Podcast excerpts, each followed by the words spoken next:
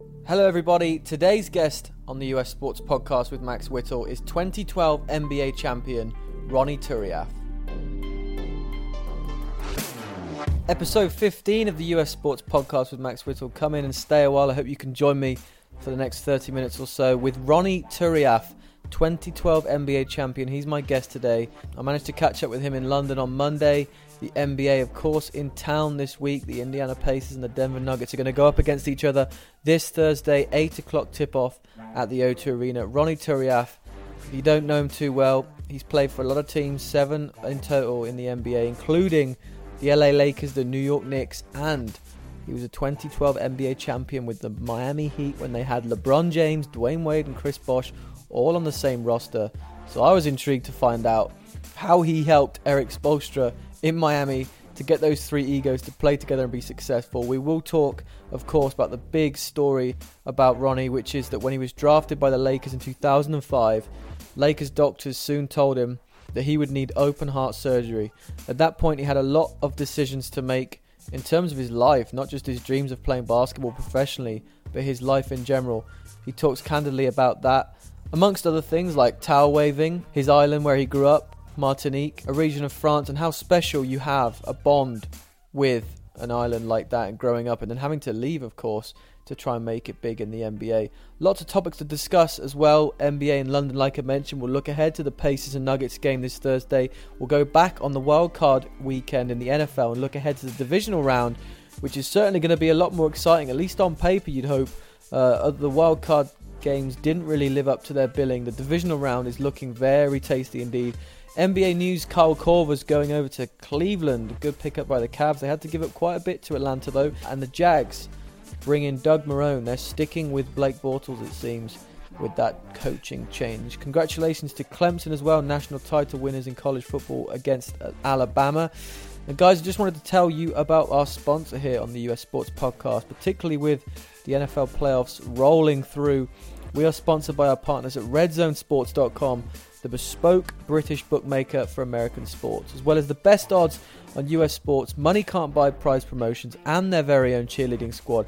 You can get an exclusive £60 deposit match bonus as a new customer by using deposit code USSP on your first deposit. Red Zone is for over 18s only. Betting should be fun, so please gamble responsibly. It's really easy. RedZoneSports.com, top right hand corner on the register button, and there you go. Enter deposit code USSP, and you will double your stake money. So go ahead and have a look at that. RedZoneSports.com. So I mentioned on the top of the show, Ronny Turiaf is our guest today. 2012 NBA champion, former LA Laker. He's been teammates with some of the best NBA players we've ever seen Wade, LeBron, Kobe, the list goes on. He's got a great story. He's a great guy, a lot of energy. I caught up with him in London early this week. Here's Ronny Turiaf. Happy to say we are joined by Ronny Turiaf. Talk about the island you grew up on first, Martinique.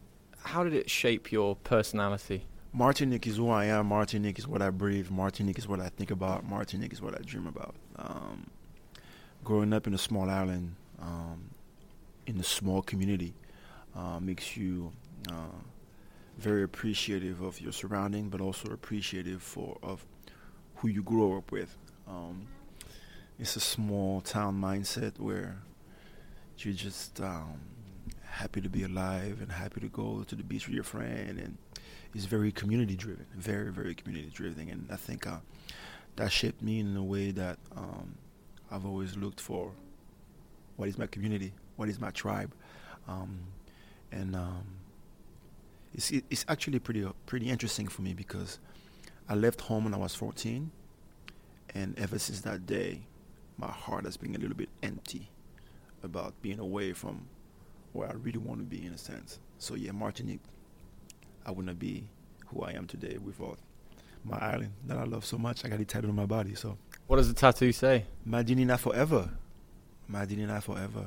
Um, it's it's it's it's a very hard um, um, feeling to be able to convey in words because it's like all of us that leave our island to try to make a better life for ourselves feel the exact same way. We all feel like a piece of our heart is still there. And it's almost like when I go back home, I'm the 14 year old Ronny And I can be me, and just everybody is like so excited that Ronny is back, but just Ronny, not Ronny Turiaf. You know what I mean? So it's uh, I don't know, I don't know, I don't know. It's I just love talking about it to get to tell the truth. I could just do the whole interview about Martinique. But yeah, I, Norwegian airline from Boston, uh, Baltimore, they go to Martinique and it's like it's only like 250 bucks. I hope you're getting a fee for this advertisement. No, I mean because I care so I care about my island. I don't I, I don't need anything. I just want people to experience to come where I'm from, you know, because I'm proud of it. I'm proud of the heritage that we have. I'm proud of the fact that we, as Caribbean French West Indian, are everywhere in the world. We're not just in Martinique. We are in Africa. We are in, we are in uh, Singapore, Hong Kong. We are doing amazing things in the world. So, I just I'm proud of the fact that a small island for of 400,000 people have people all over the world doing amazing things. So I don't really want to get paid for it because it's pure. It's coming from the heart. You're good friends with Boris Diaw. Yeah. Um, have you two had a conversation about how well France is doing in the NBA, and it's kind of it's it's really got its fingerprints on the league now. Yeah, we we've talked about that for for a while now. Um, it started with uh, Tariq Abdul-Wahad and Jérôme Moïso before us, you know, and those guys and, and Frédéric Weis too. But those guys were like the first ambassador for the the French national team, you know, um, in in the NBA. So it was a uh, it was amazing for us to be able to see to see those guys that made it possible uh, for us. But uh, we talked about it. We talked about us being one of the, if not the highest uh, international nation in the NBA. We always brag about that sometimes. You know, it's fun. But it, it's cool to see your, your peers in succeeding in the NBA and having success and having fun and just going to dinners. Uh, it's cool to go to free dinners uh, wherever we meet some French people. So it's fun. Getting into basketball Am I right in saying that was an accident for you? I've, I've heard you on a couple of shows saying that it was kind of it just came out of the blue. Yeah, that's a, that's a fair assessment. Can you tell us why? Because I wanted to be a goalkeeper in soccer. Uh, uh, my first love was soccer. Um, that's what I dreamed about when I was a little kid. Um, that's the only thing that was pos- that was in my frame of reference. Because um, if you don't remember, there was a guy from French Guyana named Bernard Lama. He was the French goalkeeper for the biggest, at the time, the biggest uh, team in uh, in Paris, Paris Saint Germain, and that was what was my frame of reference about the idol that I had. It was like, okay, if that guy can do it, I can do it too, you know. So I stepped into basketball, and uh, I was a very young and very wild um, young boy. So I let out all of my passion uh, in basketball because I felt like it was something that I could do. But yeah, it was a total accident. What were the steps necessary then for you to go from one year playing basketball, you started when you were 14, to ending up in Paris at the Institute of Physical Education? I went to this tournament and I'm blessed. I'm, I'm a lucky guy. Regardless of what happened, I'm a lucky guy. I just went to this tournament. This guy was there and he saw this crazy six seven, six eight um, kid that was jumping everywhere, screaming everywhere, and all that stuff. And he offered me a scholarship uh, with one of my friends at the time to go to Paris, and that's how I ended up in Paris. And then the rest is history. I think the most poignant story about you is you were drafted by the Lakers in 2005, and then the team medics. I know you know, you know I'm going to say now. They told you that you'd need open heart surgery. Your contract at that point was then void what were your choices? Obviously, the surgery was there, but what were your choices at that point? To stop playing basketball and stop doing sports and taking medicine for the rest of my life and collect the insurance money. And what did you say to that? I'm cool. I'm playing basketball again. Did anyone advise you that that was a good decision? I'm going to be completely transparent. I did not really give a damn about what nobody else had to say. I was on a mission to provide financially for myself and my family so there was no other choice. It was either death or making my family be taken care of. It's as simple as that. So it's it was a I didn't even think about it twice. It was just okay. These are your two choices. Okay, cool. Let's do it. And then two days later, three days later, I was having heart surgery. And you said because it was such a quick turnaround, you didn't really have a chance to worry either. And, but there were so many emotions during that press conference as well that you had to do. Yeah, because I don't like to talk. I don't like the, the one thing that my close friend know, I'm a very shy person. I don't like to talk. I don't like to be in the front front, and it's something that now I, I somewhat deal with on a little bit better basis. But at the time when I saw all of those cameras in front of my face, I just panicked. I was like, wait a minute, why is everybody there? Like, I got to go have surgery, and I guess it must be um, it must be a bad thing. And then what happened is that uh, I got emotional when I started talking about my family, because they're they're the one that I, they're the reason why I did what I did. I mean, if it was for me, I'd just be chilling, man. But because of I want to provide for them, I want to be accomplish great things. So when you think about your mother and when you think about your sister and all of the things that maybe one day I will talk about what we had to go through to still be here, to still be there at the time. That stuff got me, man. That got me because it's personal. It's it's bigger than just basketball. You know what I mean? So I got a little bit emotional, but you know, I got over it and I went and took care of business afterwards. One of the things I was really looking forward to speaking to you about, I went to Gonzaga camp in 2007, and I remember seeing the gym for the first time when I really like loved basketball playing at that time. And you were with Adam Morrison as well when you were there for four years. How did Spokane treat you? And what happened to Adam Morrison as well? Do you think he's he's happy with the career he had out of because he was so highly um, valued when it, coming out of college? Yeah, I think I think you have to ask him about about that question because speaking for somebody else is not something that I that I enjoy doing. Uh, but Spokane treated me like a second family. I mean, I hated the weather, but if it wasn't for uh, my coaching staff, family, the wives, and my teammates, and um, I would have I would have not stayed there for too long. You know, I almost wanted to transfer. I think my mother came and she was like, "Oh, it's okay, honey. You can deal with the cold weather." I was like, "Mom, we from the Caribbean, man. I can't deal with this." but it's you can see the power of your mind. You can decide to do anything you want to do in life. But uh, Adam, Adam is good. I talked to him uh, a couple weeks ago. He's good. He's uh, he's chilling. He's living life um, um, with his daughters and stuff. I think uh, you'd have to ask him about his career. But the one thing that I can say that is not speaking for him in life, nothing happened according to plans. Regardless of what we want to say as human beings, we're not gods. We're not controlling everything. It's like yeah, magic wand everything is going to happen perfect. No. So you guys, it's always easy and it's always fun for the media to put someone on the pedestal and then to talk about how hard they fell. So just ask him. I think he's good. If he's ever here, I will. Um, Stephen Curry, when he joined the Warriors, you were a team captain. So what was your role when he was coming in? uh, and did you expect to see the rise that we've seen? Of course, yeah, yeah I definitely expected that. I've, I've definitely talked a couple times to uh, my teammates and my friends about that. But Steph was fun. I remember uh, just playing Call of Duty with him, and I remember just having a good time.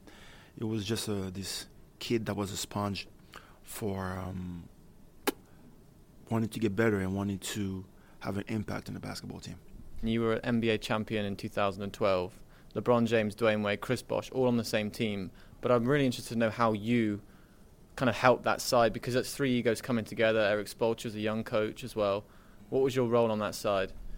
Well, my role was uh, to provide defensive intensity, high IQ, just being the bridge, just being the blue collar thing that uh, that I end up just making everything sticks together. And I think that the, the beautiful thing about this team was, uh, just like Erik Spoelstra said, we all had a shining moment. And my role because I got there in February, my role at the end was supposed to be to play a little bit of minutes, and then I ended up starting eight, seven or eight games when Chris Bosh went down. So all of us, everybody had a key moment, and I think that's what makes championship team specials because everybody plays a key part.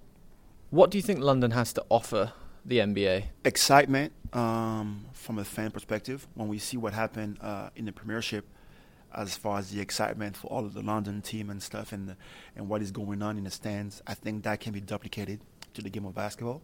I also think that uh, London offer great um, infrastructures uh, for the game of basketball, and the fact that uh, there is so much uh, excitement for sports in general here in London. So um, I think London is definitely a, the great place to be. I was in Miami last year before the game last season. Toronto and Orlando were playing here, and one of the journalists told me that he thinks there'll be a mini league, if you like, in Europe within the next 10, 20 years. We've seen a lot of growth with the NFL here, but not necessarily the NBA. Does it have to be just London because the NBA is so successful globally, right? Yeah, the NBA is very successful globally, and I think that uh, I hope that it happens for the sake of basketball, for the sake of the kids coming up behind, and I think that's a easy evolution of, uh, of, of sports in general. And we see that the NBA wasn't coming as much in the past. Um, maybe the McDonald games back in the days, you know what I mean? But it's fun. It's fun to be able to see that, and uh, I can't wait um, to see the NBA having a mini league here. It would be fun. I mean, you can see that they're studying the opportunity. They're looking at it. They're trying to see if it makes sense, and they obviously need a bigger gym, uh, bigger arenas, and with suites and stuff like that because it's a business. So uh, it's, it's exciting to see what are the possibilities. One of your former teammates, Kobe Bryant, grew up in Italy, and you said yourself one of your proudest moments was in the Olympic Stadium in 2012 with Tony and Boris. European basketball and the influence it's having in the NBA now. What do you make of that? I love it. I love it. I love the the, fact that it's it's it's Europe, but it's also international. I mean, it's, it's Africa. There is about 38 African descent players. I mean, it's Caribbean. It's it's uh, it's South American and stuff like that. So it's, it's it's beautiful to see that the game of basketball is being played everywhere now. To know to see that Kobe, yeah, grew up in Italy and just uh, learn the fundamentals of basketball over there by his father, just playing professional here too. You see that Americans are playing everywhere. When you see a Pooh Jeter, for example, playing in a European championship with Ukraine and stuff, it's a it's a beautiful thing to be able to share all of those moments uh, that transcends nationalities. So it's, it's fun. So this Thursday it's Indiana against Denver. Why should people watch, and what are they looking out for? They should watch because in the Denver Nuggets there is a bunch of international players, uh, and uh, they have a guy that overcame a broken leg in uh, the Pacers, uh, and there is a guy, there is a team uh, that is being put on by Larry Bird. that's that's already uh, that should be enough right there, and the fact that it's going to be a great show. And the fact that it's actually a regular season game and it counts. It's not a preseason where it's it doesn't really count. At the end of the day, we all trying to make the playoffs we're all trying to win basketball games, so it's going to be a good battle. Just jumping into the Ronny Turiaf interview to talk about our sponsors at RedZoneSports.com, the bespoke British bookmaker for American sports, as well as the best odds on US sports, money can't buy prize promotions, and their very own cheerleading squad.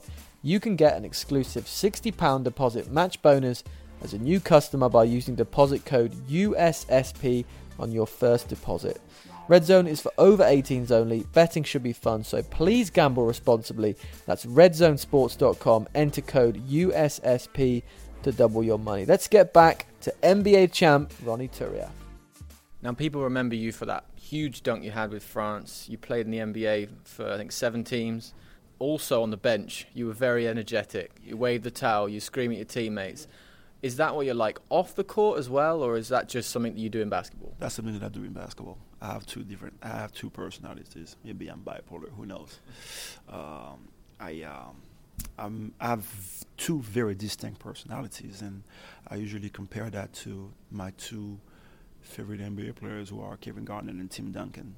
On the court, I play with Kevin Garnett. Inspired me to play with that intensity, and off the court, I am somewhat reserved, and I don't really want to talk too much. I only want to with my friends and just hang out like uh, like I was in Martinique, just hanging out with uh, with my friends, I, the way that I grew up. So people sometimes it's a shock for them when they come and they see me and just like not really being excited about just being talkative. They're like, "Yo, what's wrong?" It's like, "No, no, no, no, no. It's a different Ronny." So uh, so yeah, but I, I enjoy just um, working on letting people get to to know who who is the real Ronny uh, off the court. But yeah, on the court, man, life is fun, man. Life was fun. I, I survived a whole bunch of obstacles to get to where I was in the NBA, and um, I wasn't supposed to be there from a kid in a small Caribbean island, and I wasn't supposed to be there. So I beat out the odds. So why not celebrate life? You talked about Tim Duncan there. Did you take refuge in the fact that he was also very he seemed very shy, didn't really like to talk to the media. And then obviously your friend Tony Parker had to do the, reti- the speech. They retired his jersey the other week, Tim Duncan. So did he take refuge in knowing that Tim Duncan, great player, but also didn't really like talking? Not really take refuge, but it was it was it's always fun to see your favorite player just uh, having part of the same personality that you do have. You know what I mean? And I got a chance to talk to him over the years because of Tony, obviously, just exchanging with him and have some really cool dinners and really the opportunity to just break bread with someone that has inspired you. I mean, the guy literally inspired me. That's why I wear number 21. So it was actually really funny for me to watch him being uncomfortable when uh, they was talking about him. It's, it's, it's fun. I was enjoying that, you know what I mean? Because he, it's well deserved in what he's done for Tony, for San Antonio, for Gregg Popovich, for Boris Diaw, for uh, the game of basketball is tremendous. And uh, to know that he's from a island just like I am is something that I'm proud of, and it's, it's, it's fun. And he didn't wear jeans or a sports jacket either, and I think he won a couple of bets for that. I love that moment. Um, what's your next challenge? Because you're retired now. You've, you you said you had that target of having 100 caps for France, and you played 10 seasons plus in the NBA. Is it meditation or is there anything more? What's next for Ronny Turiaf? Medit- meditation is definitely part of my life. Uh, what's next for me now? It's really limitless. It's it's really using the fact of the that I have a story to tell, is to share my story. Is it through a podcast? Is it through a radio show? Is it through writing books? I don't know. Um, uh, is it? But one thing that I can tell you is that I will go to every country in the world. Um, I will surround myself with a team of inspiring people that inspire me, that pushes me to be a better version of myself. And I will focus my attention in social entrepreneurship uh, to be able to do well in the world by doing good. Uh, what shape or form would that take? I don't really care. The same way that I was a 14 year old kid that wanted to take care of, of his family financially, and I didn't really care how it happened. I find myself feeling that same anxiety about, oh, yeah, what's coming next, but also that same confidence and same uh, focus into knowing that whenever I follow my heart, that takes me to the right places. When I don't, I end up getting myself in trouble in a situation that I didn't want to. So uh, it should be fun. Stay tuned. So where's the country that you'd like to really go next, and what kind of activities do you like to partake in? The real society, you know, go and do everything that the locals do, right? Yeah, yeah. I think uh, if I had to pick a couple of destinations, and I'm going to allow myself, I know you said one, but I don't really care. I'm going to tell you the one that I really want to go to. I want to go to Australia because I really want to study uh, the culture, and especially with having heard some stories about Patty Mills and just a story of Australia and some friends of mine, Nick, uh, in LA. But uh, there, and then go to Vanuatu, right next door. And I also want to go back to Japan, but also this time not go to Tokyo, but go to Kyoto. And there is a film festival in a city called Amori, I think, that I, that I want to go to. And I want to go to the last one, Hong Kong or spend some time in uh, Argentina and do the whole coast coast of Patagonia. So yeah, those are the three things right now on top of my mind that I want to make happen. I've got some quick ones here, and then we'll, we'll wrap it up. Which teammate worked the hardest outside of you during your career? I was definitely not up there. Uh, Kobe Bryant. Yeah, what's he like? He's a workhorse, right? And did you ever see him call out a few teammates? Yeah, but that's that's that's fun. It's fun. It's fun to be to be able to be around him because he just brings you. He brings the best out of you. He brings the best out of himself, but also, is is totally. Uh, it was totally okay if somebody else would go at him because that's what makes makes it fun. Practice was fun there. It was fun. Do you have an opinion on the Curry Two shoes that look like my grandma's tennis sneakers? I do not have an opinion on the Curry shoes. I don't even know what shoes are those. Oh, you need to check them out. Yeah, do it. Uh, what was your defining basketball moment? Defining basketball moment. Whoa, great question. I mean, for me, yeah, it was the dunk, maybe the dunk against Belgium, because it was at a time when the French national team was struggling, and my mother was in the stands, and everybody was in the stands, and having 7,000 people scream your name for like five minutes was pretty crazy. And then to have broken that guy's ribs made me very happy, because I did not really like Belgium at the time. I like him now, though. Do you have the poster? No, I don't. I don't have the poster. No, I'm not a very big uh, uh, keeping up the memorabilia and stuff. Which, which sometimes I'm like, oh, I wish I did, but I don't really keep track of all that stuff. No. You speak a lot of languages. One word to describe the NBA that's not an English word, please.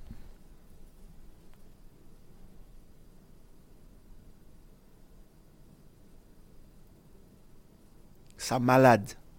And the translation is, that's bad, that's crazy. It's, woo, that gives you headache. Yes, fever in Creole. Malade. Doesn't mean salad. Samalad. Samalad, yes.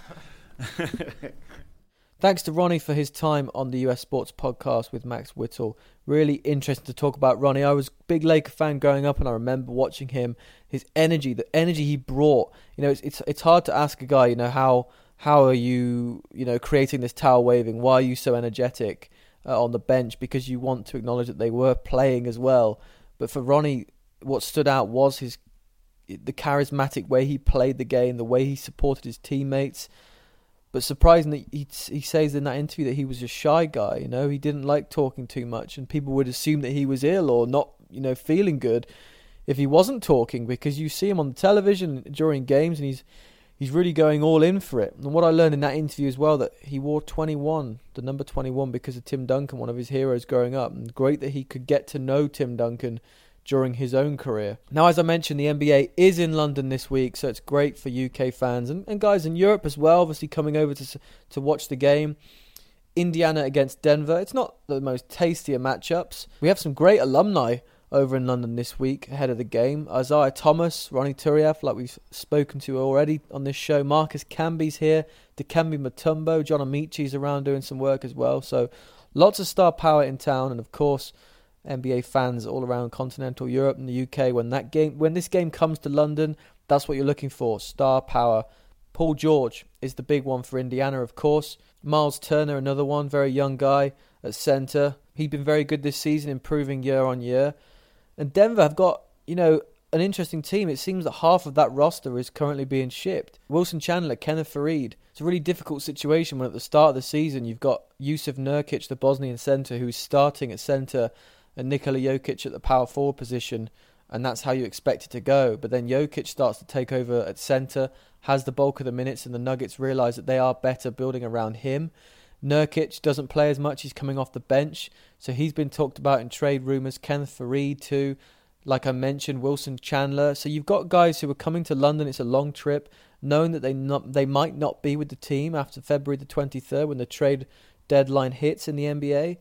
But they've got European players, and that's the exciting thing about watching this game here. Danilo Gallinari is another one. Gary Harris is a talented young man uh, who was injured earlier in the season, but he's back and ready to go. So, yes, not the best of matchups the NBA has to offer, but you know the commissioners in town, the alumni, like I mentioned, and uh, we usually get a competitive game at least. So I'm hoping for that again. The NFL has been very busy, of course. The wild card weekend didn't really didn't really live up to its billing. I mean, I'm not sure how big the billing was, to be honest with you. The closest game was between Oakland and Houston, which was a 13 point game, 27-14. The Texans were winners. What did we really learn this weekend about these teams that won? Out of Houston, who beat Oakland, Seattle beat Detroit, Pittsburgh beat Miami, and Green Bay beat the Giants. What do we learn? If we go with the Texans Raiders game, I think we we we realised that the tech the Texans would have lost this one. If Derek Carr was playing for Oakland, I think the Raiders had more than enough to beat them. But Brock Osweiler played well. I think for a guy who tries too hard almost to impress people on and off the field, he did have a good game and he was due one. All season he's been bad. He was due a high performance and that's what you pay the money for. But now they go into New England to face uh, the Patriots. Seattle, well, they got Thomas Rawls back. That's the big thing we learned from this one. It's the most important thing for them. That offensive line, keeping Detroit at six points as well, showing that they do have that defense still to compete in the playoffs. And of course, the drought goes on for the Lions. But the Seahawks, that's what they need. That's their formula. They need to play good D. They need to protect Russell Wilson, and they need to score points on the running game as well in the playoffs. That's so important. And Pittsburgh, I think out of the whole the whole lot this week, and we'll talk about Aaron Rodgers. Pittsburgh looks so good. First playoff game we've had where Le'Veon Bell, Ben Roethlisberger, and Antonio Brown are all on the field at the same time, and you can argue that all three of those positions they have the best player in the league. Le'Veon Bell is something else when this guy's on the field and he has to understand now no more no more suspensions please because he is so fun to watch and so key to the Steelers. The way he runs the football is not accepted in most places. Most coaches will say run the ball up in there. If you see a hole hit that hole. Hit the gap quickly while your line are helping you. Le'Veon Bell takes one two steps surveys the line surveys the field takes his time waits for any creases to become available, and he's so slippery, right or left. He doesn't like to go straight up the gut. He'll take his time, beat defenders. I think the Steelers at one point used him on eight consecutive drives before he scored a, a touchdown. Roethlisberger, though, why is he still in the game near the end? You see him with a, a boot now, an ankle support after this game. Take your starters out, Mike Tomlin. You're beating Miami very easily. Big margin. No need to risk him. You've got these three playing now, and you've got to go into Kansas City next week. The Giants and the Green Bay Packers. We talked last week about how Odell Beckham and the rest of the Giants opened themselves up for criticism going to Miami on this party boat. It had nothing to do with Odell Beckham dropping passes. The weather had a lot to do with Odell Beckham dropping passes. The weather had a lot to do with the Giants playing poorly, but really what it came down to was that New York played a bad game and Aaron Rodgers is just plain ridiculous. The last eight or nine games, Rodgers has been insane. And if you'd have said halfway through the second quarter, when it looked like it was going to be a defensive, scrappy game, the Giants, here we go again, white playoff kit, blue helmet. We've seen this before. They've gone into Green Bay twice and gone on to win Super Bowls. They look good. Their defense, one of the best in the league this season, was keeping Green Bay at bay. Um, the Giants weren't taking advantage of it with points.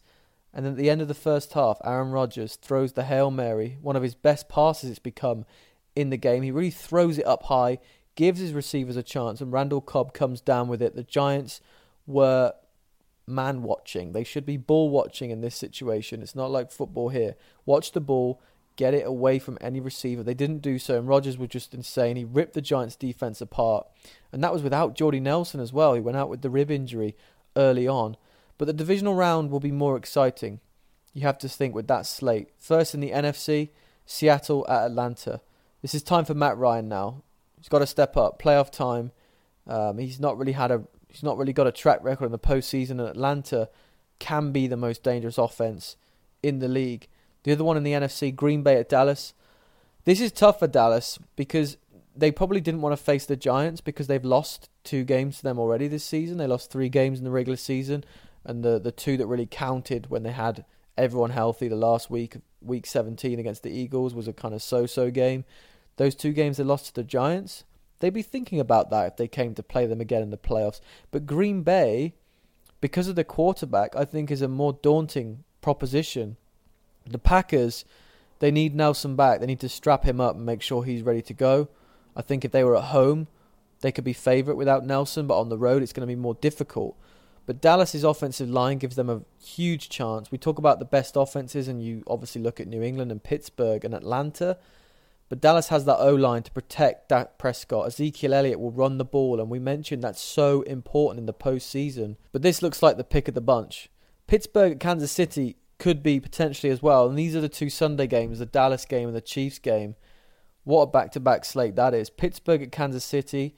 Big Ben, has to be fully recovered there for them to have a chance. Antonio Brown, Le'Veon Bell together against KC. Now, I think KC are not favoured because Alex Smith's at quarterback, and that's unfair on Alex Smith, who is known as to most as a game manager.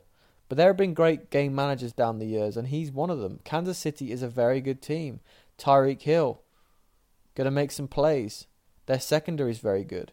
And then the final game, Houston at New England, the biggest point spread we've seen uh, in some time. The Patriots looking to go to the conference game and play the Pittsburgh or Kansas City. They have home field throughout the playoffs, but no game is easy in the postseason. They have to still get the job done. And Brock Osweiler, how can we forget, beat the Patriots for the Broncos last season while he was playing uh, in the absence of Peyton Manning. So, four improved games certainly this week in the NFL from last week's disappointing wildcard weekend, especially Sunday. Keep your eyes on that one. Steelers at Chiefs, followed by Packers at Cowboys. Kyle Korver is heading to Cleveland. Um, a very interesting trade in the NBA. Uh, the first of its kind, really. It only took us seven days in the new year to get this first big deal done. Remember, 23rd of February is the trade deadline in the NBA, so you're going to see a lot of movement between now and then. So the Cavs acquire 14-year veteran Kyle Korver. They let go of Mike Dunleavy, Mo Williams, which is irrelevant really, no disrespect to those two, and a 2019 top 10 protected pick. That's the important one right there. Essentially, the Cavs have given up a future first rounder and a low first rounder at that for Korver's expiring contract. He's 35 years of age. He's earning 5.2 million this season. So what what are the Cavs getting? You don't usually give up a first round pick for an aging veteran who's on an expiring contract. They're getting one of the greatest three point shooters we've seen. Career 43% shooter from that range, eighth on the all time three point list. Great locker room guy as well, and obviously we and we saw that Atlanta very sad to see him go. They gave up a first rounder for this guy. It's not like getting Channing Frye or Mike Dunleavy for free. This was completely different. But Korver wasn't getting open looks in Atlanta. Crucially, Cleveland is one of the best three point shooting teams in the league, and this is how you build around LeBron James. 55% of his assists go to three point shooters. Korver's not a great defender, but 80% of it is turning up, and he does that. He will not give you mental errors. He won't give you lapses on defense. And if you've got a point guard who doesn't shoot the ball well, Cleveland can hide Korver on that guy on D. His volume of threes will go up, that's for sure. He was the focal point, if you remember, uh, the 2015 Atlanta Hawks, who won 60 games. Great season, and and uh, strange now to see that the only starter remaining on that team is Paul Millsap. Uh, the trade rumors have now gone. The Atlanta have said they're not going to look at trade offers for him. Kyle Korver moving to the Cavs kind of opened up the talk that Millsap could be moved. Um, Denver actually being one of them, who are in London right now. But Korver was that main focal point. You know, coaches realized that we have to scheme for Kyle Korver. He's a dangerous player, and the Cavs, they've already got enough attention on LeBron James, Kyrie Irving, Kevin Love Kyle Korver is going to get a lot of open looks. He doesn't have to worry about running through three screens and doing all these flare cuts and, and curls around screens. He can just stay on the perimeter and wait for LeBron to pass the ball to him. Can he stay on the floor against the Warriors? That's another big question. I guess he could guard Andre Iguodala, but we'll have to see about that. If he's in the rotation by uh, the mid-January, we're going to see them playing Golden State. But I like the pickup for Cleveland. They gave up a lot for him with the first round pick. Um, but I think it's a championship move. They need to add to their roster. They need to add another point guard as well before the end of play. But let's wait and see how the Warriors react now. How will they come back on this? Because they know that they need to fill uh, holes as well. Cleveland improved. How will the rest of the league improve? And I mentioned at the top of the show about the Jacksonville Jaguars London's team bringing in Doug Marrone as head coach. So he was an assistant. Promoting him to the head coaching role certainly means that they will be sticking with Blake Bortles Tom Coughlin comes in to uh, work in the front office as well. I like the move of Tom Coughlin. I'm not so sure about Doug Marrone. You're sticking with Blake Bortles. You feel like you have to justify that draft pick. Uh, let's see if it will be, become successful. Because every season we go into the, a new Jaguars year and we say, lots of talent. This is the year they make the step. I think we all learned not to do that in 2016. But Doug Marrone is their new head coach. That's just about all I've got time for on today's podcast. Ronny Turiaf was great. I really appreciate him coming onto the show. Really fun to talk with him. I hope everyone enjoys the game in London on Thursday. The Indiana Pacers and the Denver Nuggets. Remember, you can watch that game on BT Sport as well if you so like. They are streaming it on Facebook Live too, so all of that to come. You can find the US Sports Podcast with Max Whittle on iTunes. Please download and subscribe from there. You can also leave me a lovely review if you so wish, or a horrible review. Uh, you can also go on Audio Boom. The official page for the podcast is on there. You can follow the show, and I'm on Twitter if you want to shout me a message at max underscore whittle. Remember our sponsor, redzonesports.com. Go on there, double your stake money, enter deposit code USSP at checkout. Until next time, enjoy the games. Yeah.